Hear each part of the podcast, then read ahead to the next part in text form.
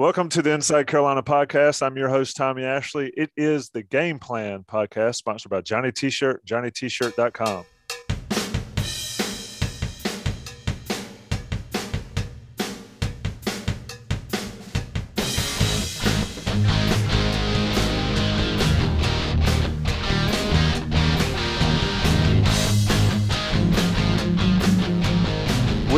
plan means the experts are in the room. I'm just the host. Again, it's Tommy Ashley. That's Jason Staples on your screen. If you're watching on YouTube, that is Greg Barnes. If you're watching on YouTube at the bottom, or at least maybe, I'm not sure how they're organized. They, that's how they look on mine. It's already going to be that kind of show tonight. So I'm going to start with Greg and let the smart guys talk. Greg, Carolina coming off a loss at Virginia Tech. Georgia State's coming in. Georgia State got killed by Army. Uh, I don't know how much you can get by from either game, um, but Carolina's got some issues to fix. My general question to you before we get into the nuts and bolts is Is this the weekend Carolina can find some of the answers they're looking for? Uh, it better be. I mean, if not, it's going to be a, a, long season, and our, our preseason predictions are going to be way off. Um, Georgia State, Shawn Elliott's done a good job with that program. Uh, you know, it's, it's, a quality team for their level. Uh, but this is one that North Carolina is a legitimate top 25 team, like we all think. North Carolina should be able to get healthy in terms of confidence. Uh, they should be able to get some things working, clean up some of the communication issues that plagued them in Blacksburg, uh, and most importantly, get a lot of those young guys more reps so they feel good about themselves and they're not having to play against really stout uh, Virginia Tech cornerbacks or or physical guys up front or uh, you know, some of the defensive ends that Virginia Tech threw at North Carolina last week. So um, this is not a game that North Carolina can take lightly. I mean, this is this is not a Western Carolina type game, but this is a game that North Carolina uh, should handle their opponent quite well. But more than more than anything, Tommy, um, you, you have to come into this game and you have to execute better. You have to understand what your mistakes were. You have to learn from those mistakes, and you have to show that you are the team uh, that, that you said you were coming into the year. That you are that top ten team um, and you have to execute in that manner. And that's that's a, about confidence. Uh, it's, it's execution. It's the coaching staff kind of doing what they need to do. So more than we we can talk about Georgia State for sure, uh, but this is about North Carolina. This is about them kind of stepping out of that the ash from from Blacksburg and really doing what they need to do to, kind of get things started back right. I mean, we saw it happen in 2015. They came off that bad loss against South Carolina. We didn't know exactly what was going to take place. They had a good week of practice, which they've had this week, and then they kind of got things rolling. And I think all expectations were for that to happen for North Carolina this week. Man, just imagine if they were playing Elon, the Ash reg- the Ash See? reference. Yeah, we're going good here. Get Jason giggling. Uh, Jason, something that I thought about. Um, one of the questions I pondered as I did my daily walk is building confidence versus having confidence versus building confidence. Uh, all football players generally have some confidence, but can you legitimately build confidence confidence if you don't actually do what you're supposed to do? If you don't actually execute, how does that work in the football mind? Um, these guys have come off the Virginia Tech game. They didn't play well. Some of them did not play well, especially on, say, the offensive line. So, how are those guys? Where's that mindset as far as their confidence going into this game? Yeah, that's a good question. Uh, I would say that you can build, you can have and build a, a sort of um, confidence even when you're not doing things right. But it's not the kind of confidence that's going to last or stand up to when things aren't going well. Lots of people actually have success when they're not doing the right doing things the right way but then what happens is when you come to a time where you actually have to do it the right way in order to succeed your confidence is going to break down because you're not used to to having that so so yeah you can have that but i, I think the the main sort of direction of your question here is that this is a team that needs to that has a number of younger players that need to experience some success doing the right things in order to really be sort of liberated from the thinking that they're doing on the field. That's really so much about confidence. You hear people talking about confidence and, and the importance of confidence, and it's so important for for sports. But one of the things that you really have to think about what makes confidence confidence. And what makes it so important in in, uh, in team sports is that it's what it's what allows you to function without that extra sort of uh, executive function governor uh, on you so that you're you're basically able to respond and react rather than having to think respond and then react where you're always going to be a beat or two slow the guy who's done this 150 times and he's done it right can finally go just you know throw it to me this way and that's how i'm going to catch it. There's no or you've you've you've repped this a thousand times in practice where when this corner bails and i'm running this route then i adjust my steps and i sit down here.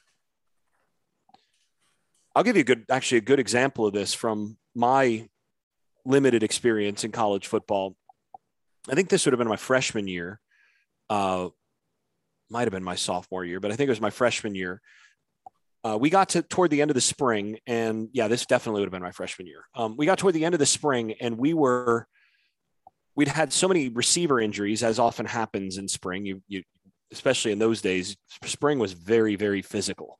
Uh, we actually had shirts done of I, I, I uh, for the guys that finished all 15 spring practices that didn't miss a practice because that was a uh, that was a, a badge of honor with how physical our spring practices were. But we we were down so many wide receivers that somehow for the for one scrimmage I found myself running with the starters. You know, that that would that felt pretty good for the moment. But there was a moment in that scrimmage where there was a, a corner blitz over top of me. And I knew that I was supposed to, to route adjust on that and that I was supposed to turn it into a into a little hitch route. I knew that, and yet, when I saw the guy, the guy, the corner had disguised it well enough that I didn't see it right away. Like I didn't see it pre snap. I didn't know for sure that he was going. And when he left at the snap, I was getting ready to run another route. And then I knew to sit down. But at the same point, there was enough going on in my head of like, I'm thinking through what I have to do at this moment. And I did the right thing, but I also faded a little bit in my route because I was just not ready to stick the foot in the ground and and and hit that route the way that the, the way that it needed to be crisply. And the ball ended up a little bit low because of that because i was a yard deeper than i need to be needed to be having drifted. The quarterback threw it just a little bit low and i ended up dropping the football. Had my opportunity to have a catch running with the ones against the ones and blew it why because i was a true freshman and really didn't have any idea what I was doing. Even when I did have, I, I mean, I could draw it up for you on the board, no problem. But the confidence of having repped that a hundred times in that situation where that guy disappears and all of a sudden I know I just sit down here, no problem, and just catch it and go.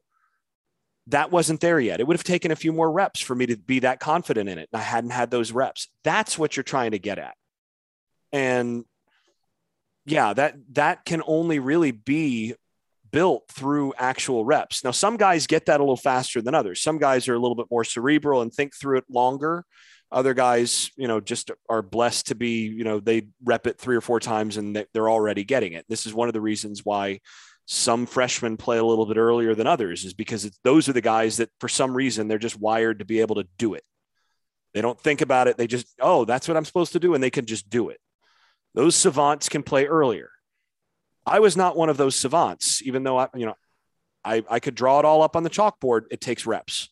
That's the kind of thing that you're trying to develop with the confidence. And it takes doing it right and knowing like, okay, that's what I did the last time. And not even having to think that's what I did the last time. It becomes muscle memory of a sort. It's, you know, it's it, built in memory so that you're operating by that instead of any other thing. And that's when you can play fast and when you can actually play well. Greg, the coach's challenge this week, um, building those young guys' confidence, but correcting some older guys' mistakes, specifically on the offensive line. I mean, we're not going to see a, a huge rotation or, or sea change at any position. And, and there's some questions that have popped up on social media that I want to ask you guys. But how does a coach, how does the coaching staff get, you know, Mack Brown talks about correction day and they do all this stuff all week, but they got to see it in, in the game. How do you, how do you measure against a Georgia State team who is decent? How do you fix those in live action versus getting other guys reps? You follow what I'm trying to ask? Yeah. Is how do you make that balance to sort of accomplish everything you're trying to accomplish in a game? Well, you go into this game, your your your goal is to win the game, right? And so you're gonna you're gonna attack it just like you attacked Virginia Tech. You're not going to go into this game thinking, okay, well, this is a game we should win. We're going to split up reps like this.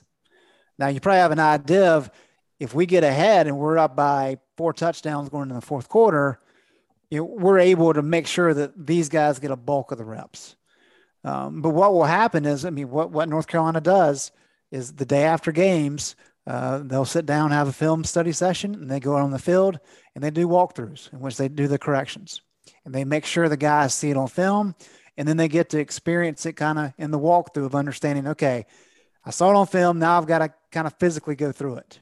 And it's just kind of a mental rep for them um, but as they come into this game i mean it's it's about the starting offensive line and it's about the wide receivers understanding Emery Simmons Antoine Green understanding what they need to do better and really trying to execute that on game day. Um, and then if you're able to build a lead then you can say, okay, Jahvaree Ritzie played a handful of snaps. He looked pretty good in Blacksburg. Uh, Kaimon Rucker only Dang. played five snaps, but but he looked good. He got a sack in the five snaps that he played. So you're going to maybe work those guys in a little bit more to get them some more experience. Uh, and then if you build a big lead, then you can start doing some more wholesale changes and getting more guys reps. Uh, but you're not at a point yet where you're you're thinking just about getting young guys opportunities. You got to make sure your your blues and your whites, your your two deep, is clicking on all cylinders, and that they they feel better about themselves. They're executing better. All those kind of things. Uh, and if you can't get those things done, especially early, that's a problem, and you're going to keep those guys in there a lot longer. Uh, but if everything goes according to plan, you come out, you execute a lot better, you look good, you build a big lead, that allows a lot of these younger guys to get more opportunities.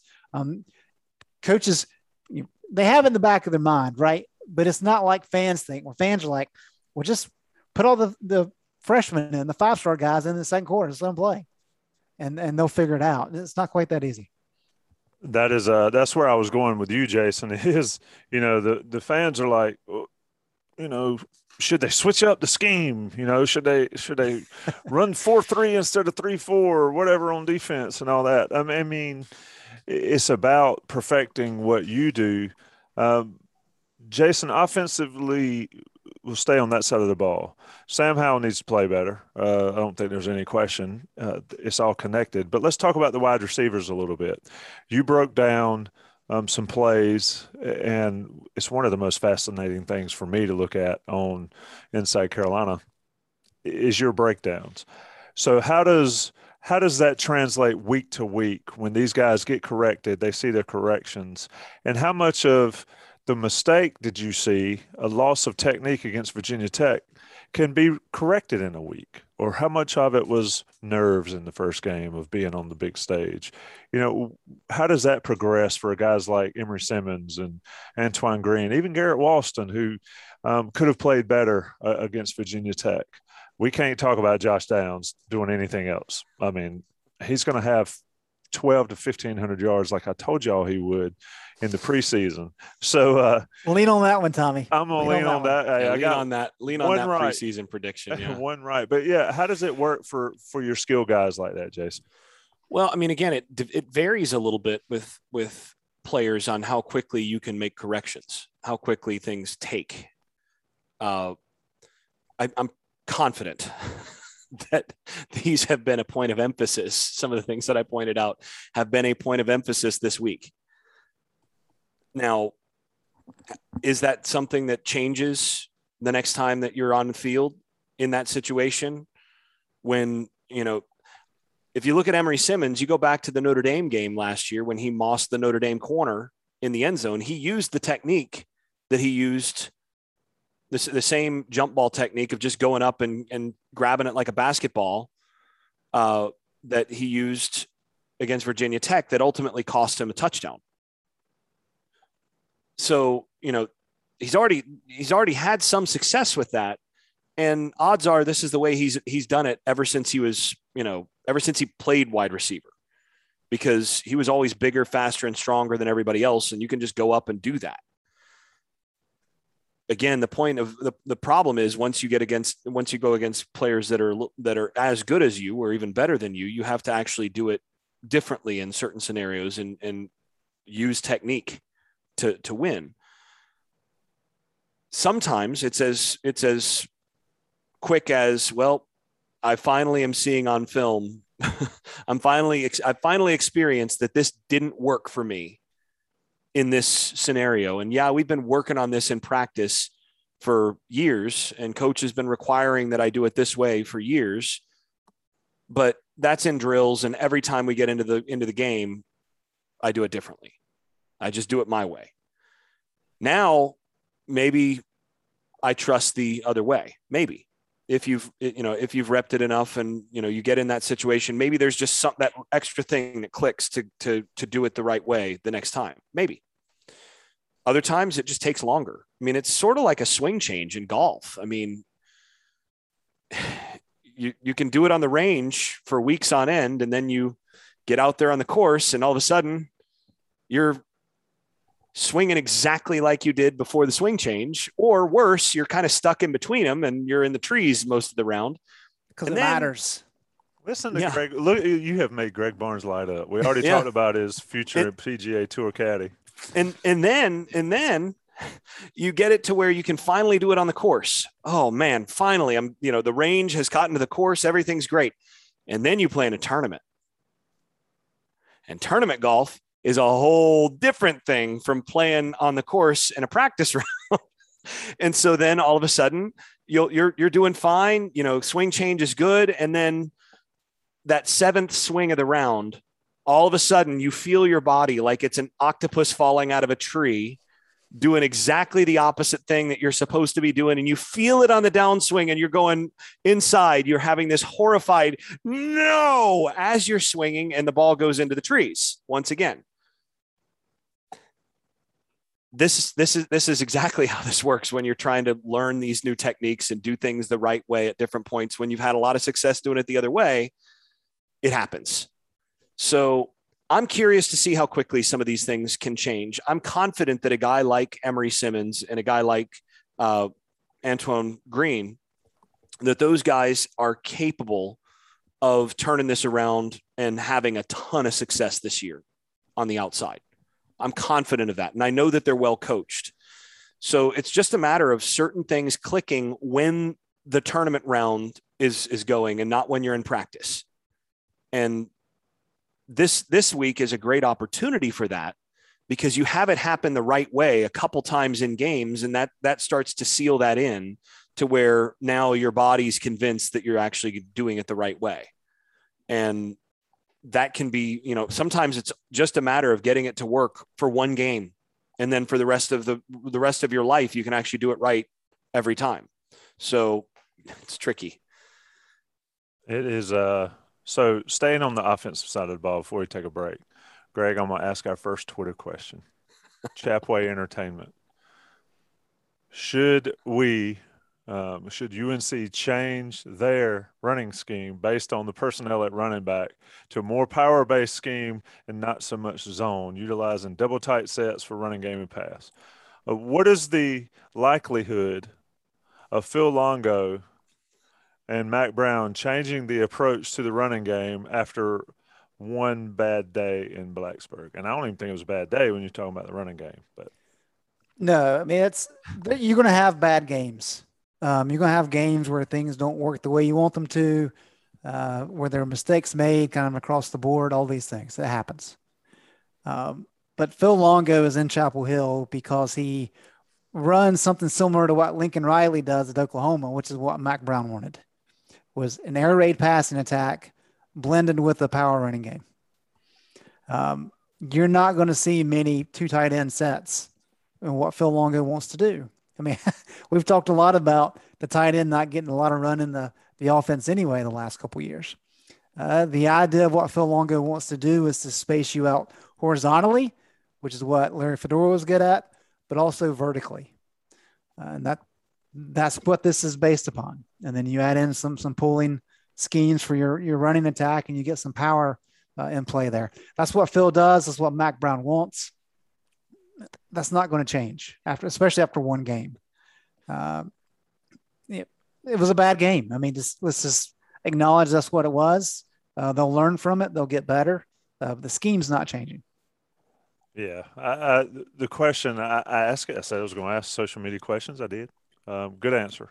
Let's and talk about Johnny. I'm gonna, T- I'm go ahead. Add, go ahead before I do my here. favorite read. I'm going to add more here. I might let you do the Johnny T-shirt read after you add. Mm, mm. Go ahead.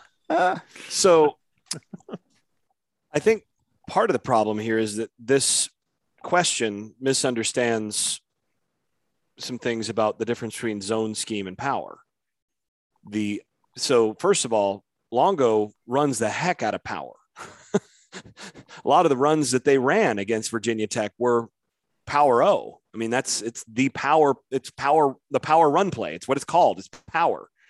Uh, and not zone stuff. They ran some zone. They also ran power and counter, which are gap blocking schemes. So it's not like they're transition, they need to transition from more zone running scheme to power based scheme because they already run a large amount of power. Uh, and double tights, of course, has nothing to do with whether you're running zone or power. In fact, a lot of teams that run primarily zone are double tight teams. The NFL, when it, when those teams go to double tight, they're running they're running some sort of zone or or or uh, in many cases duo, but they're which is a, a version of zone that kind of brings some power, some concepts over from power, but it's still zone. Basically, they're running zone or duo when they're running two tight sets as often as not, rather than power.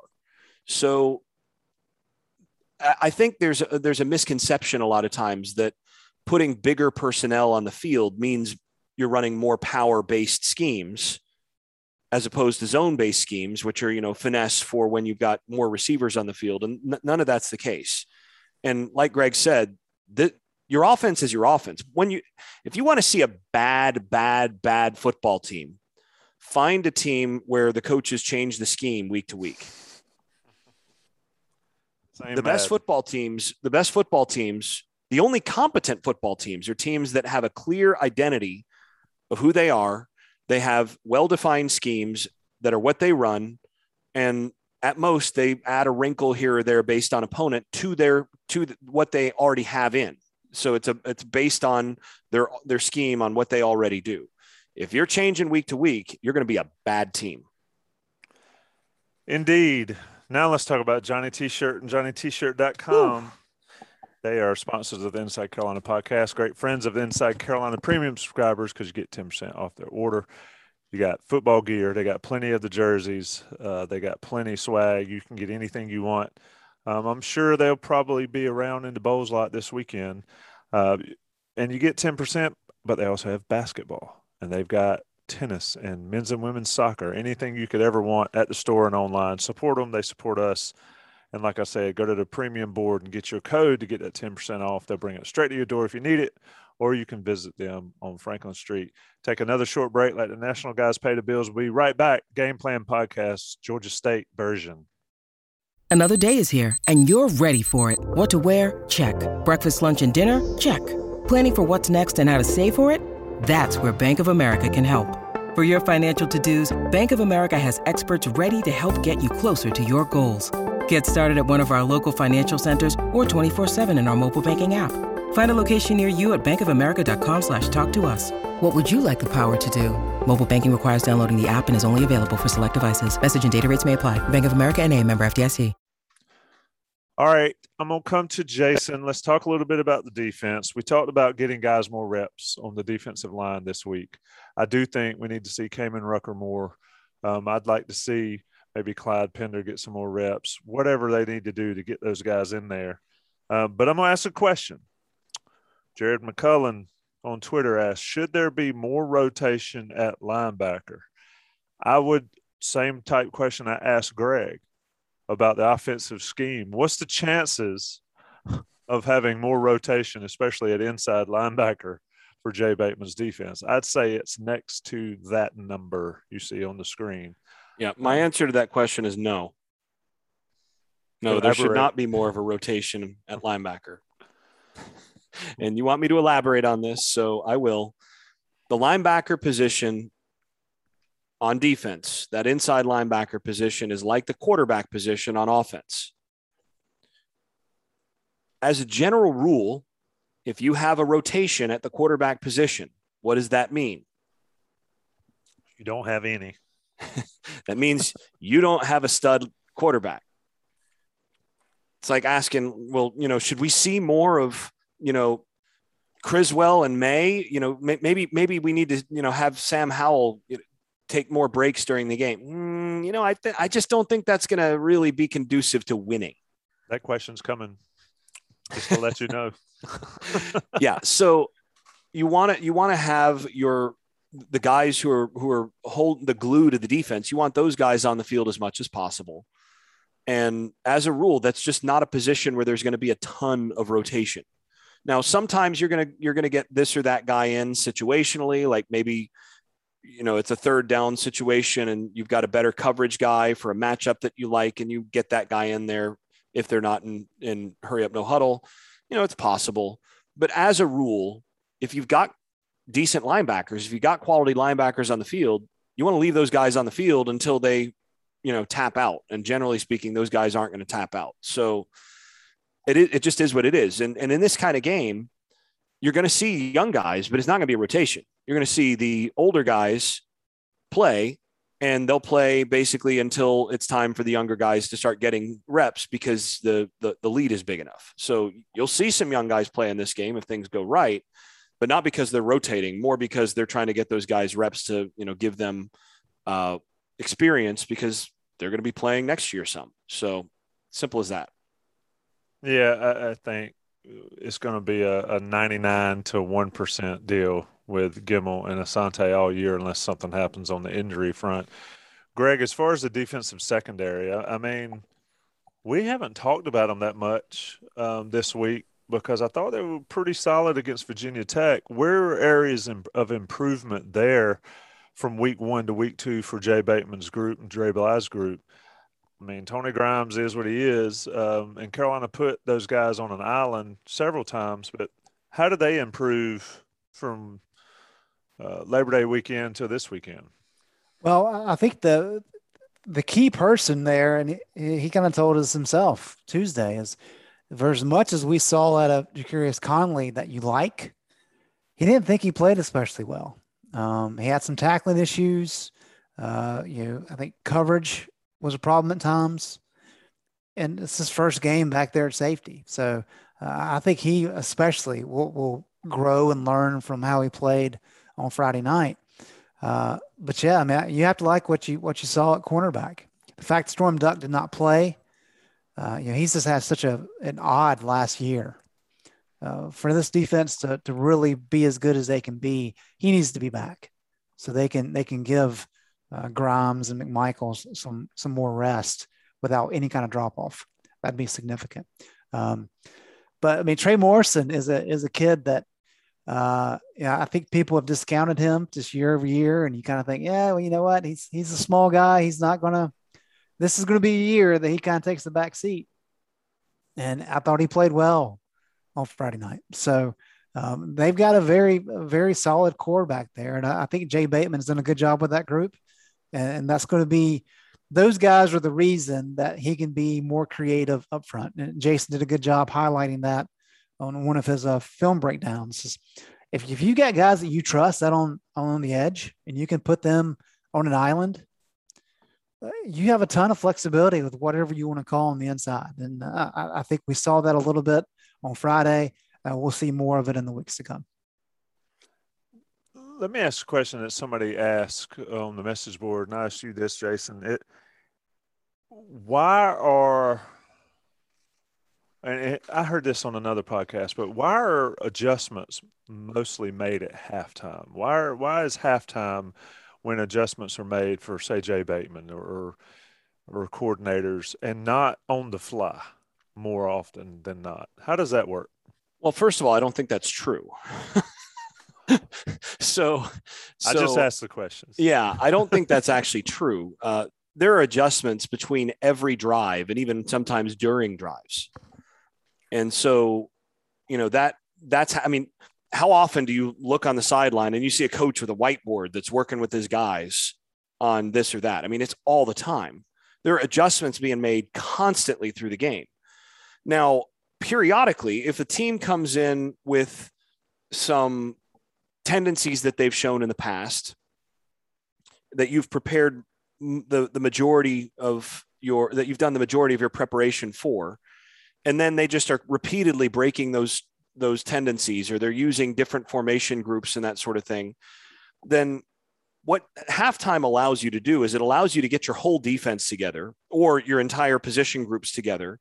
After the coaches have spent five minutes or so getting a chance to talk and you know go through what we need to do to be able to say okay here are some big picture things that we need to get done and here's some some minor here's some some details that are going to go a long way to getting this fixed to make sure that everything is coordinated together in a way that you really don't have the opportunity to do as much on the sideline on the fly because you don't have everybody there. I mean, okay, the offense is out there for four plays. You had a chance to talk to your guys for for, for about two and a half minutes and you worked with them on the whiteboard as quick as you could, but you're still basically doing what you've done at, at the half, you can go over a few more things and sort of hammer some things home that that you're not able to do to the same degree on the sideline. But again, like I said, there are adjustments that are happening every drive, even play to play, that are constantly constantly happening. Those adjustments aren't always noticed. And oftentimes, what will happen is you'll see adjustments that'll finally take shape when the offensive side is finally out of its script, which might be three drives in. And then by about the middle of the second quarter, you're starting to see these teams have made they've made their adjustments and they're settled in. But it just kind of gets lost that well, those are the last you know two drives of the of the half, and they just kind of get ignored and lumped in with the with the second half stuff. And you think, well, they made the adjustment in halftime. So it's a little bit of it doesn't just happen at halftime and a little bit of what adjustments you can make you can make bigger adjustments and and be more confident in the adjustments that you make because of the extra time that you get at halftime. So it's kind of a both and and a neither nor. Greg barnes another question off uh, social media. Uh, how many quarterbacks play this week? Ooh that's a good one. Um I mean, I, it's got to be two, right? Unless it's just a complete blowout. How many quarterbacks need to play this week? Well, three probably. I mean, it, will be interesting. Uh, I saw Jason flash up three fingers there. Um, you get into the fourth quarter. Do you do you just alternate series? Is that the plan, Jason? Do you think? It depends on what you where you think these players are on the pecking order. If you feel like Criswell or Maye has been significantly better than the other guy, then maybe you give him two or three drives before you give the other guy a drive. Uh, you know, it's possible that they feel like Maye is far enough behind, just being you know further further being a, a year behind in, in the system that they say, well, we need to we need to make sure that Criswell gets enough reps that if Sam goes down, he's going to be the next guy. So he's got to get at least three drives, you know, once we're up by this amount, if, if possible. And so, you know, maybe he takes his three drives and then you get you give Maye his first action where, you know, he steps in and hands it off in the final drive or two. Maybe. But if you feel like they're real close, then, you know, depending on a lot depends on when you actually st- start to feel like you can you can make that substitution. I mean, if you're up 49 to nothing in the middle of the third quarter, maybe you maybe you go ahead and you make that that swap right there. But if you're only, you know, if you're if you're still trying to hammer some things out offensively, if you're really just still trying to get Sam Howell some some rhythm with his with his receivers, and you're you're trying to get those guys confident so that when you go to the next game, which is going to be more of a fight, and you're going to have to have those guys winning those battles, catching from Howell, and maybe it's only 20, you know, 27 to seven or something like that in the middle of the third quarter, then maybe you have Howell go through, you know, the early fourth quarter. And in, in which case you might only have two, three drives to give. And, and in that in that context, maybe you you just you you've decided this is going to be the guy that would most likely step in if Howell gets hurt. He's going to get a couple drives, and that's that.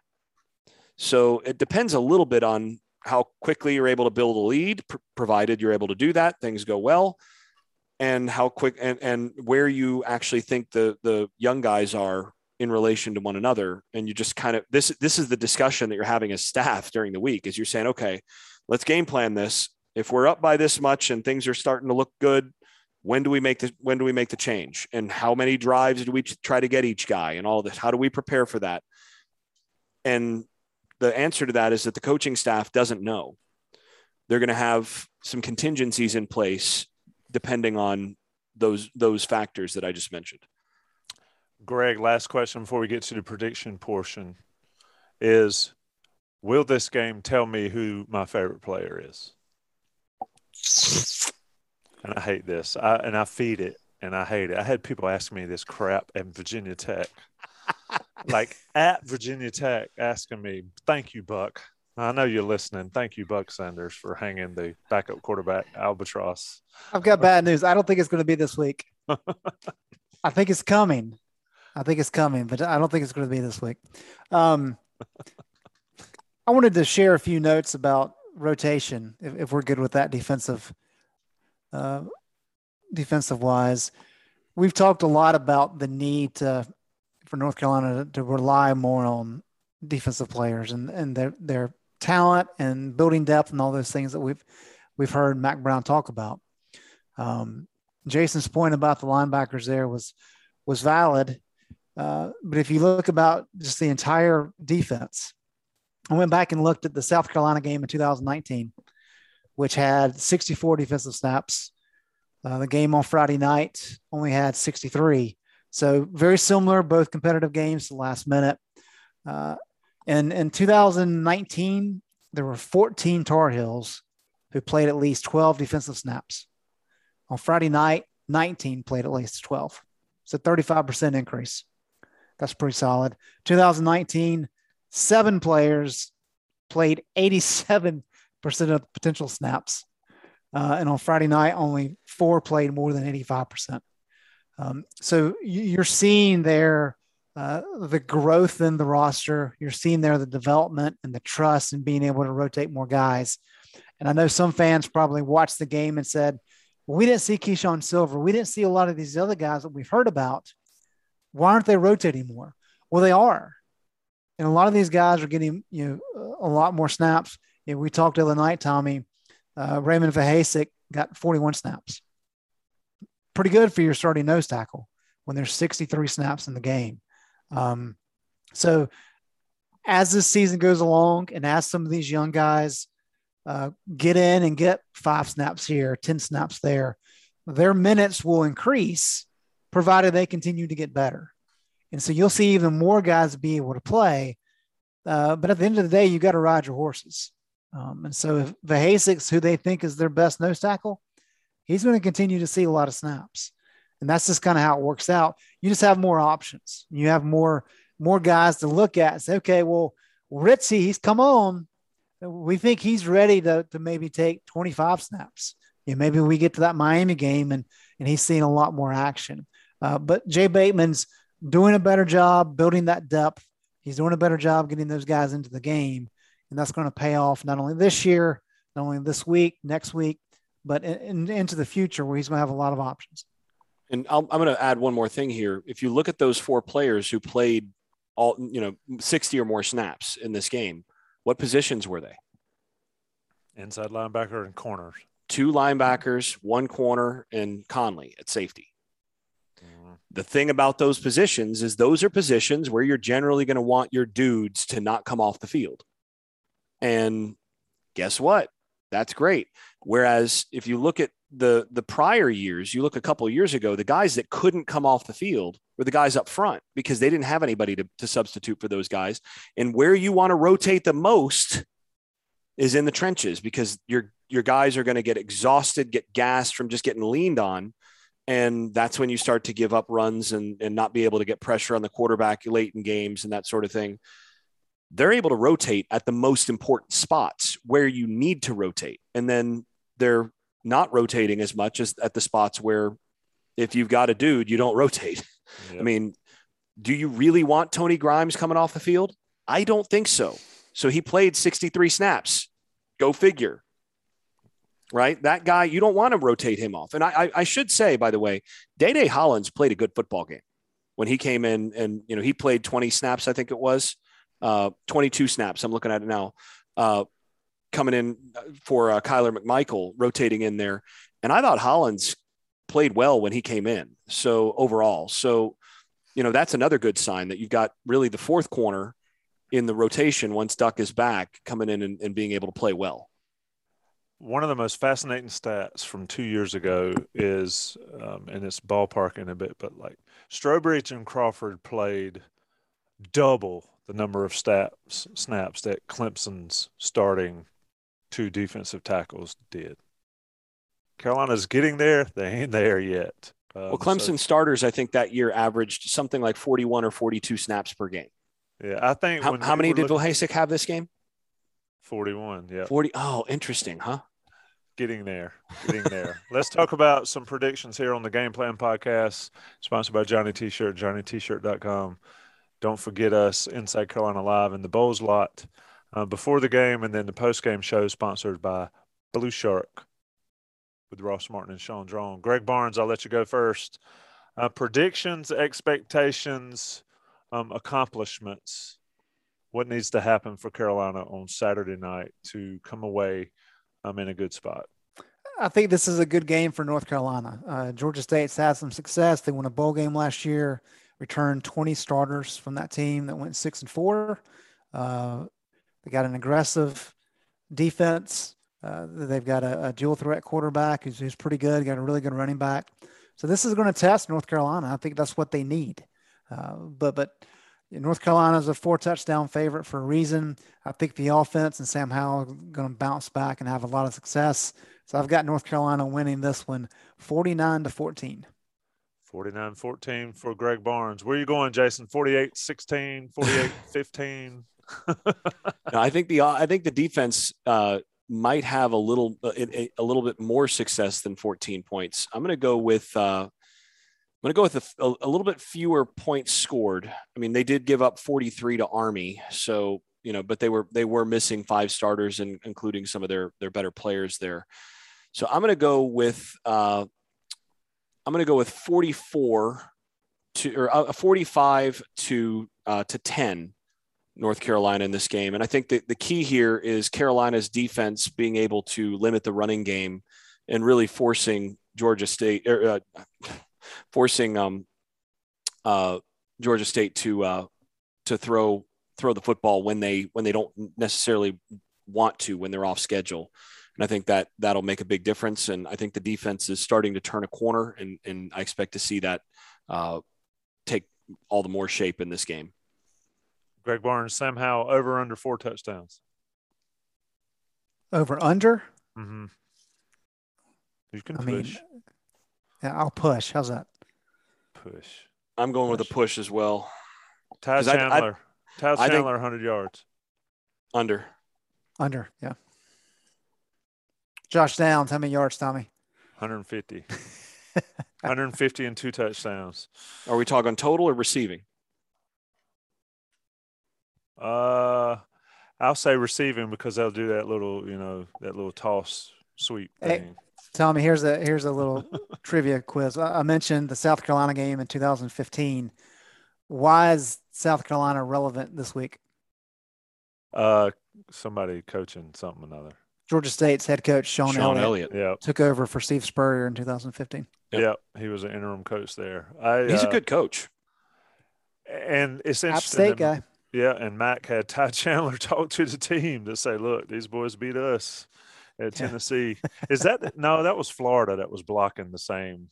Two Florida guys that were blocking each other. That was Yeah. against Georgia Southern, though. I get my wrong directional schools. I'll save my prediction for Inside Carolina Live from the Bowles lot. I believe we're 4:30 to 6:30 in the Bowles lot. So if you listen to this, come out and join us. Get some swag, visit, get the question answered. Uh, if you get lucky, maybe get on air. Talk to Joey and myself. Post game with Ross Martin, Sean John, like I mentioned, sponsored by Blue Shark. This has been sponsored by Johnny T-shirt and JohnnyT-shirt.com. That's Jason Staples, the other ball guy, Greg Barnes with the head of hair that we all wish we could have. Not Oh. me. Gentlemen, I'm not going there. Uh, it's been fun, boys. We'll get out of here now. Laters.